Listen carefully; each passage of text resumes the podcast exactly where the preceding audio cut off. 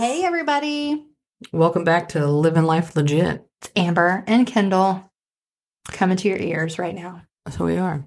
So I don't know about you, Amber, but I've noticed that we keep telling people what we're going to talk about in our next episodes and then we change our minds. We're not going to do that anymore. We're just going to surprise you guys. That's what we're going to do. Because Yeah. Kendall and I, we have lofty goals, and then we're like, you know what would be really cool? And then, you know, life happens. So we're going to quit telling you guys what we're going to do, and we're just going to surprise the heck out of you. Yep. So we decided that today we're going to talk about friends and friendship and people. Do me sing it? When you're the best of friends. Do do. Somebody email me and tell me what movie that's from because Kendall doesn't know. I don't. Having so much fun together. I don't know. That's all I know. She's offering a quarter to anybody who. A quarter. A whole quarter, guys. A How do you say quarter? I say quarter. Quarter. Quarter. I I don't know if I like when people like accentuate the qu- like quarter. You want a quarter? No, no, no, no. Quarter. Like go watch Bridesmaids and Rose Byrne. She says quarter when they come out, like her stepkids come out. And she's like, put a quarter in the swear jar. Watch it. It drives me nuts every time I watch that movie. Alrighty then. Okay, so back to friendship. What is what does friendship mean to you, Amber? Well, here I used to think, you know, some people think that having a lot of friends means something. I don't necessarily agree with that because I think finding real, true, solid friendships are very, very hard to come by. It is, and even those true solid friendships that you think are solid sometimes aren't solid. I one of my favorite things that I read one time was um, the closer that Jesus got to the cross, the fewer people he had around him. Um, that makes me nervous. Am I am I close to the cross? Because uh, I think I've got you and my dogs, Ken. Like, I agree with you on I think it's very hard for Christians to have good solid friendships because like we've said many many times being a Christian just trying to be a Christian on your own is difficult in the sense that we live in this ungodly world. So I think oh, I mean let's take Jesus for instance. He surrounded himself with nothing but sinners and right? even his 12 disciples. I mean, we know we got some issues there. So even his most, you got Judas, you got Peter. I one who mean, betrayed him and one who denied him. So I mean, it's hard. It's and they were handpicked, like handpicked. handpicked.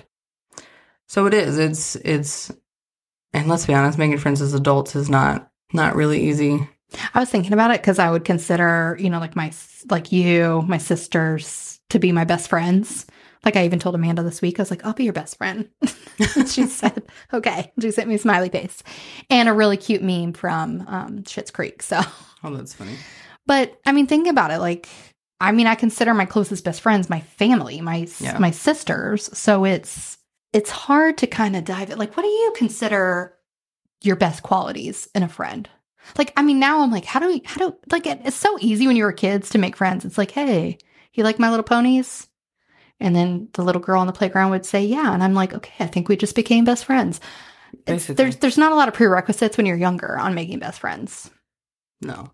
But I feel like now I'm like, what do I even say? Like sometimes I get socially awkward. I'm like, what do I even say to people? Yeah.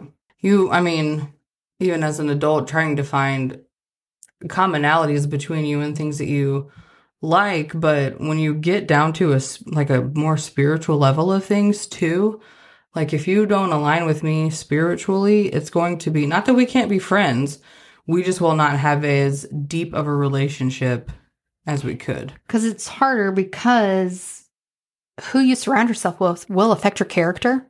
I mean, it could break down who you're you are as a character. I mean, your your spirituality is always under attack, and so I mean, we've heard that since we were young kids in school. Like, you are who you friend you who you're friends with, and You know, would now if Billy jumped off our bridge, would you do it too?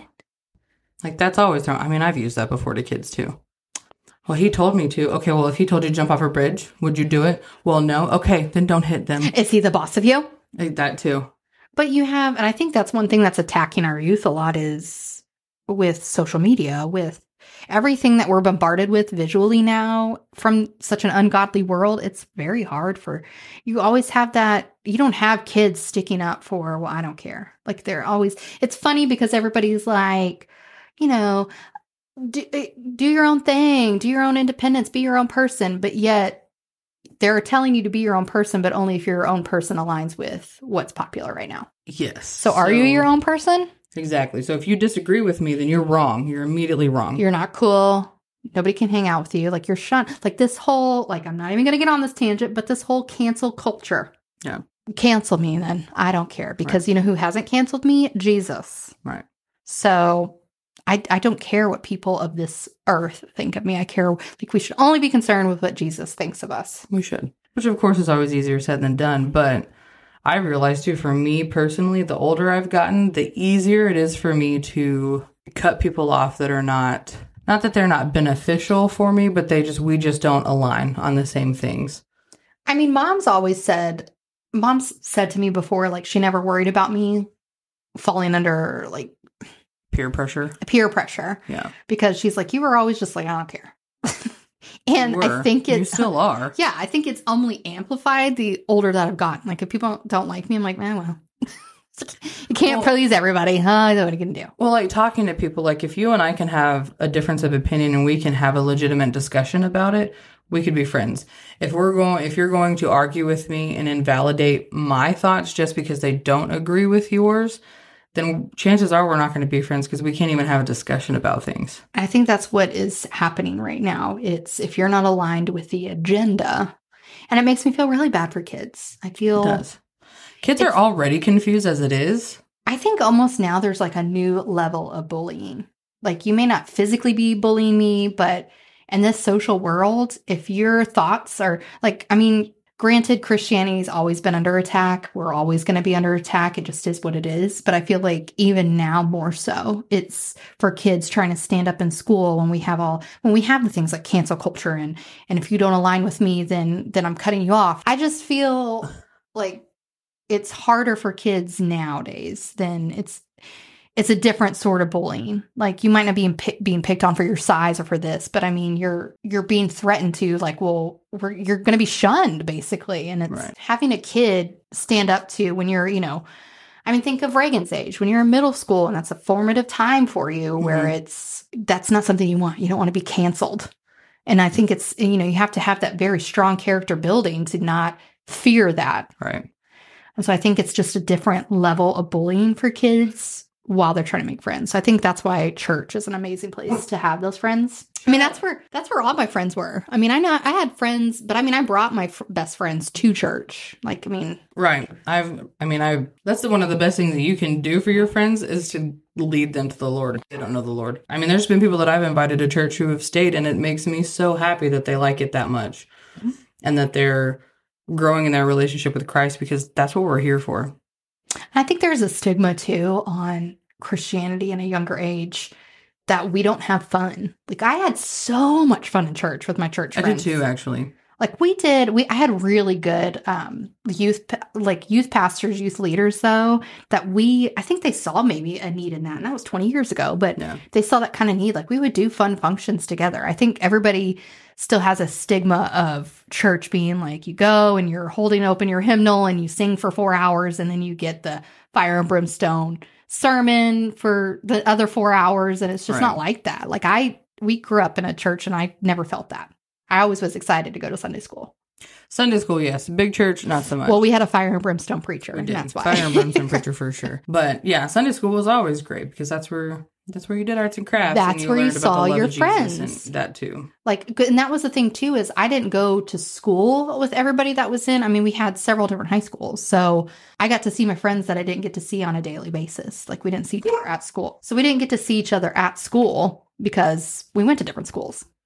I'm going to apologize for my dog barking because I know that there's going to be some parts of it that I won't be able to cut out. So, my sincerest apologies. Stop it! He barks at leaves blowing down the sidewalk, guys. Stop it! Anyway, okay. So, I told Amber one of my um one of my favorite stories to read in the Bible is um it is called Jesus heals the paralytic and it's in Luke 5 chapters 17 through 26. This is by far one of my favorites, and it kind of goes to show you the people that you surround yourself with, the people that you rely on, and people who support you and build you up, and the kind of friends that you want to have. So basically, the gist of the story is Jesus is in Galilee. He's doing his whole thing. He's doing what Jesus did. He's doing what Jesus did. And he's preaching, he's teaching. But he's in a home, and people at this point in time have gotten wind of Jesus and the things that he's done, and they have started to gather everywhere that he is. Well, there's this massive crowd that has built outside of this home. Pharisees are there, all sorts of random people who nobody, you know, they're not names aren't mentioned in the Bible of who they were. But this Basically, Jesus was like the first superstar.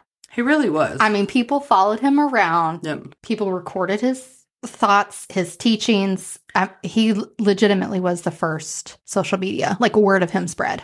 Yeah. So this large group is gathered outside this home. Well, these friends have another friend who is paralyzed and has been paralyzed probably his whole life, if not the majority of his life, where he's on this cot basically and they are like we've got to get you to Jesus you know he can heal you and he can make you walk so they're going through and they run into this crowd and they don't know what to do so these friends love their friend so much have so much faith that Jesus can heal him that they climb on top of the roof of the home that Jesus is in, break through, and lower their friend down through the roof on the cot, almost literally on top of Jesus's lap. And it's important to say the reason that they're, like they're not just destroying somebody's home. They, I mean, wherever Jesus went, crowds followed. He was literally the first preacher. I mean, this is why we say God created, like his legacy on this earth is he created the church. That's what he did. He would go around, teach, preach. That's what he was doing. And so these friends could not get his their uh, their paralyzed friend to Jesus. Through the crowd. So they found other ways to get him to where he needed to be. They were like, "You know what? We're not leaving here until our friend is healed. Like we've heard it, we believe it. We've got the faith. You know what we're going to do? we're going to just break a big fat hole in this roof and we're just going to lower you down." And because of their faith, because Jesus saw how much they loved their friend, and because of the faith that they had in Jesus would heal him, Jesus healed him. And Amber is going to read it from her Bible. I love my Bible. I have a She Reads Truth Bible, and I love the way that they say it because he tells them he sees what these friends have done for their friend. First, he forgives them of their sins, but he's also, I think it's important too to challenge that, you know, the Pharisees and the chief priests are always questioning Jesus. Because he is saying Always. things that you're not supposed to say because Jesus, Well, to them, Jesus isn't a Pharisee. He's not someone who's been taught. Jesus has the power to heal. One of the things that they say is only God has the power to heal. So, since they don't have the faith that he's the Messiah, they think it's blasphemous. Right. So you got the Pharisees teaching him, and he they're asking him, you know, who are you to forgive sins? Like only God can forgive your sins, is what the Pharisees are teaching him. And so Jesus is like, why are you thinking this in your hearts? Like, why do you guys think that? Like, have I not? Part of me is, I mean, I girl has the my heart goes out to the the uh, people in the Bible. You know how I feel about Moses. I know. Jesus is like, oh my gosh, like, have you not watched everything I'm doing? Like, hi, I'm the son of God. That's who I am to be forgiving. And it says in that part of the story too that he heard their thoughts. It they didn't say this out loud to him. He heard what they were thinking. Yeah, that's exactly what it says. And it just, I love how Jesus has got, I love the snap. I mean, it's not snappy, but it's kind of like a snappy comeback because he's like, okay, why do you think these things? Like, first of all, I'm reading your mind. Right. Like, Yeah. can I just say that? Like, I'm totally blowing your mind by telling you what you're thinking. And then he's so he's like, you know what? What's what's easier to say your sins are forgiven or to tell this guy to get up and walk? And so Jesus is like, you know what? I'm just gonna, I'm healing this dude. I'm doing it. And he told the paralyzed man, I tell you, get up, take your stretcher, and go home. That's how my Bible says it. And I love that. Kendall's is a little more eloquent, but I love how he's just, he's like, hey, get up off of the stretcher, go on home. And immediately he got up before them, picked up what he had been lying on, and went home to glorify God. Yep. There it is. All because his fr- um, so if you his friends are what got him there cuz God knows he was paralyzed. He wasn't getting there on his own. His friends were the reason that he got to see Jesus and got to be healed. And how we kind of relate this to the people you surround yourself with is they could have showed up at this crowd and go, oh, like, we can sit here and we can wait, we could do this, or they could have given up and just said, there's no way we're going to break through this crowd. Those are the type of people that instilled his faith because they did not quit and they did not give up on their friend.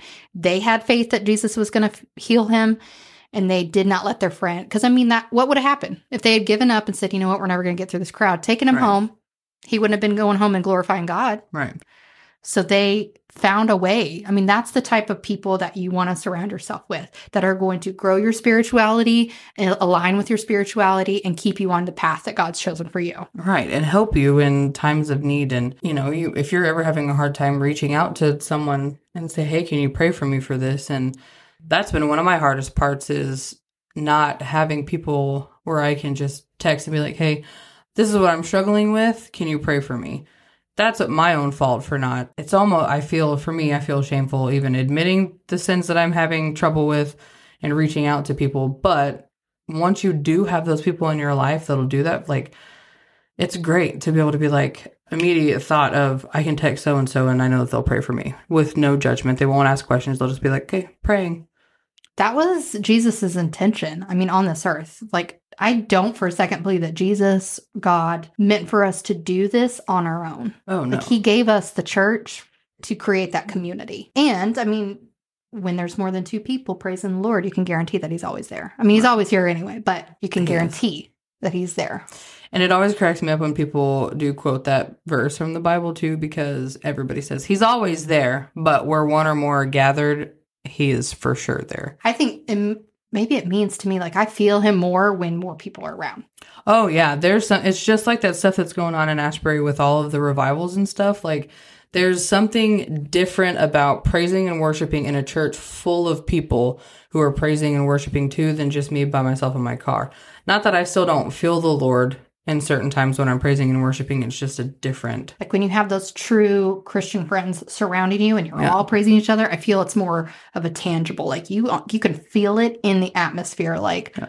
I am surrounded right now by Jesus, Mhm. and I I feel it. I think it's just more prominent. Yeah. So that's kind of what we just we just want to give you guys a little tidbit today on. about friendship and just you know also being careful about who you let into your life and knowing the truth knowing your worth and not letting people come in and degrade you and break you down standing firm in your faith standing firm in the truth is paramount in making sure that you are picking the right people to be with you because not everyone is good for you And Kendall and I kind of talked about it last week too. Keep in mind that Satan is not everywhere and he uses whatever tools are available. Yes. And that means people as well. So the type of people that you let in your life, you might be letting opening a door to Satan that you're not aware of yet. hmm And I think for me, that's what I've noticed is there's been certain people that I've let in and I've noticed changes in myself to where I've cut them off and it's a completely different, like I entertained a sin with you. We're no longer friends. I don't entertain that sin anymore. So So if you guys need a friend, feel free to email us at Kendall's going to give you our social needs. living life legit seven at gmail.com. Um, follow us on Instagram, living underscore life underscore legit. We do have a Facebook page as well, living life legit. Yeah. Email us. Let us know what's going on. Let us know if you have any prayer requests. Um, Slip into our DMs, whatever you need. um, I'm going to say out there for any of the listeners, if they would like to um, add a couple people to their prayer lists, I'm not going to give names, um, but a good friend of mine found out that her dad is going to have to have brain surgery. Um, not sure when yet, but if you'll just keep them in your prayers. And then they also found out that their cousin has AML leukemia. Little eighth grade girl is going to have to go through chemo. Um, so if you guys could keep them in your prayers, that would be great. Um, another friend of mine has a sister who has breast cancer. Um, A lot of medical stuff. I have a Yes. coworker who actually had um, earlier this week. She had a brain hemorrhage, so she's in the ICU Yikes. right now. So a lot of a lot of medical issues going on right now, and we will send out to anybody who needs it. I mean, Jesus knows, God knows who needs it. We'll send out prayers as well for anybody that may need it. He does. So if you guys will keep them in your prayers, and if you guys have any prayers that you would like for us to pray for you, let us know. Be sure to to just subscribe, rate us, Oh preferably rate us with a five. If you want to rate us with a one, please just keep it to yourself. If you want to rate us a one, please email and let us know why so that maybe we can change some things. We're open to criticism. Just Anyway, thanks for joining us, guys. We'll see you next time. have a great day. Bye. Bye.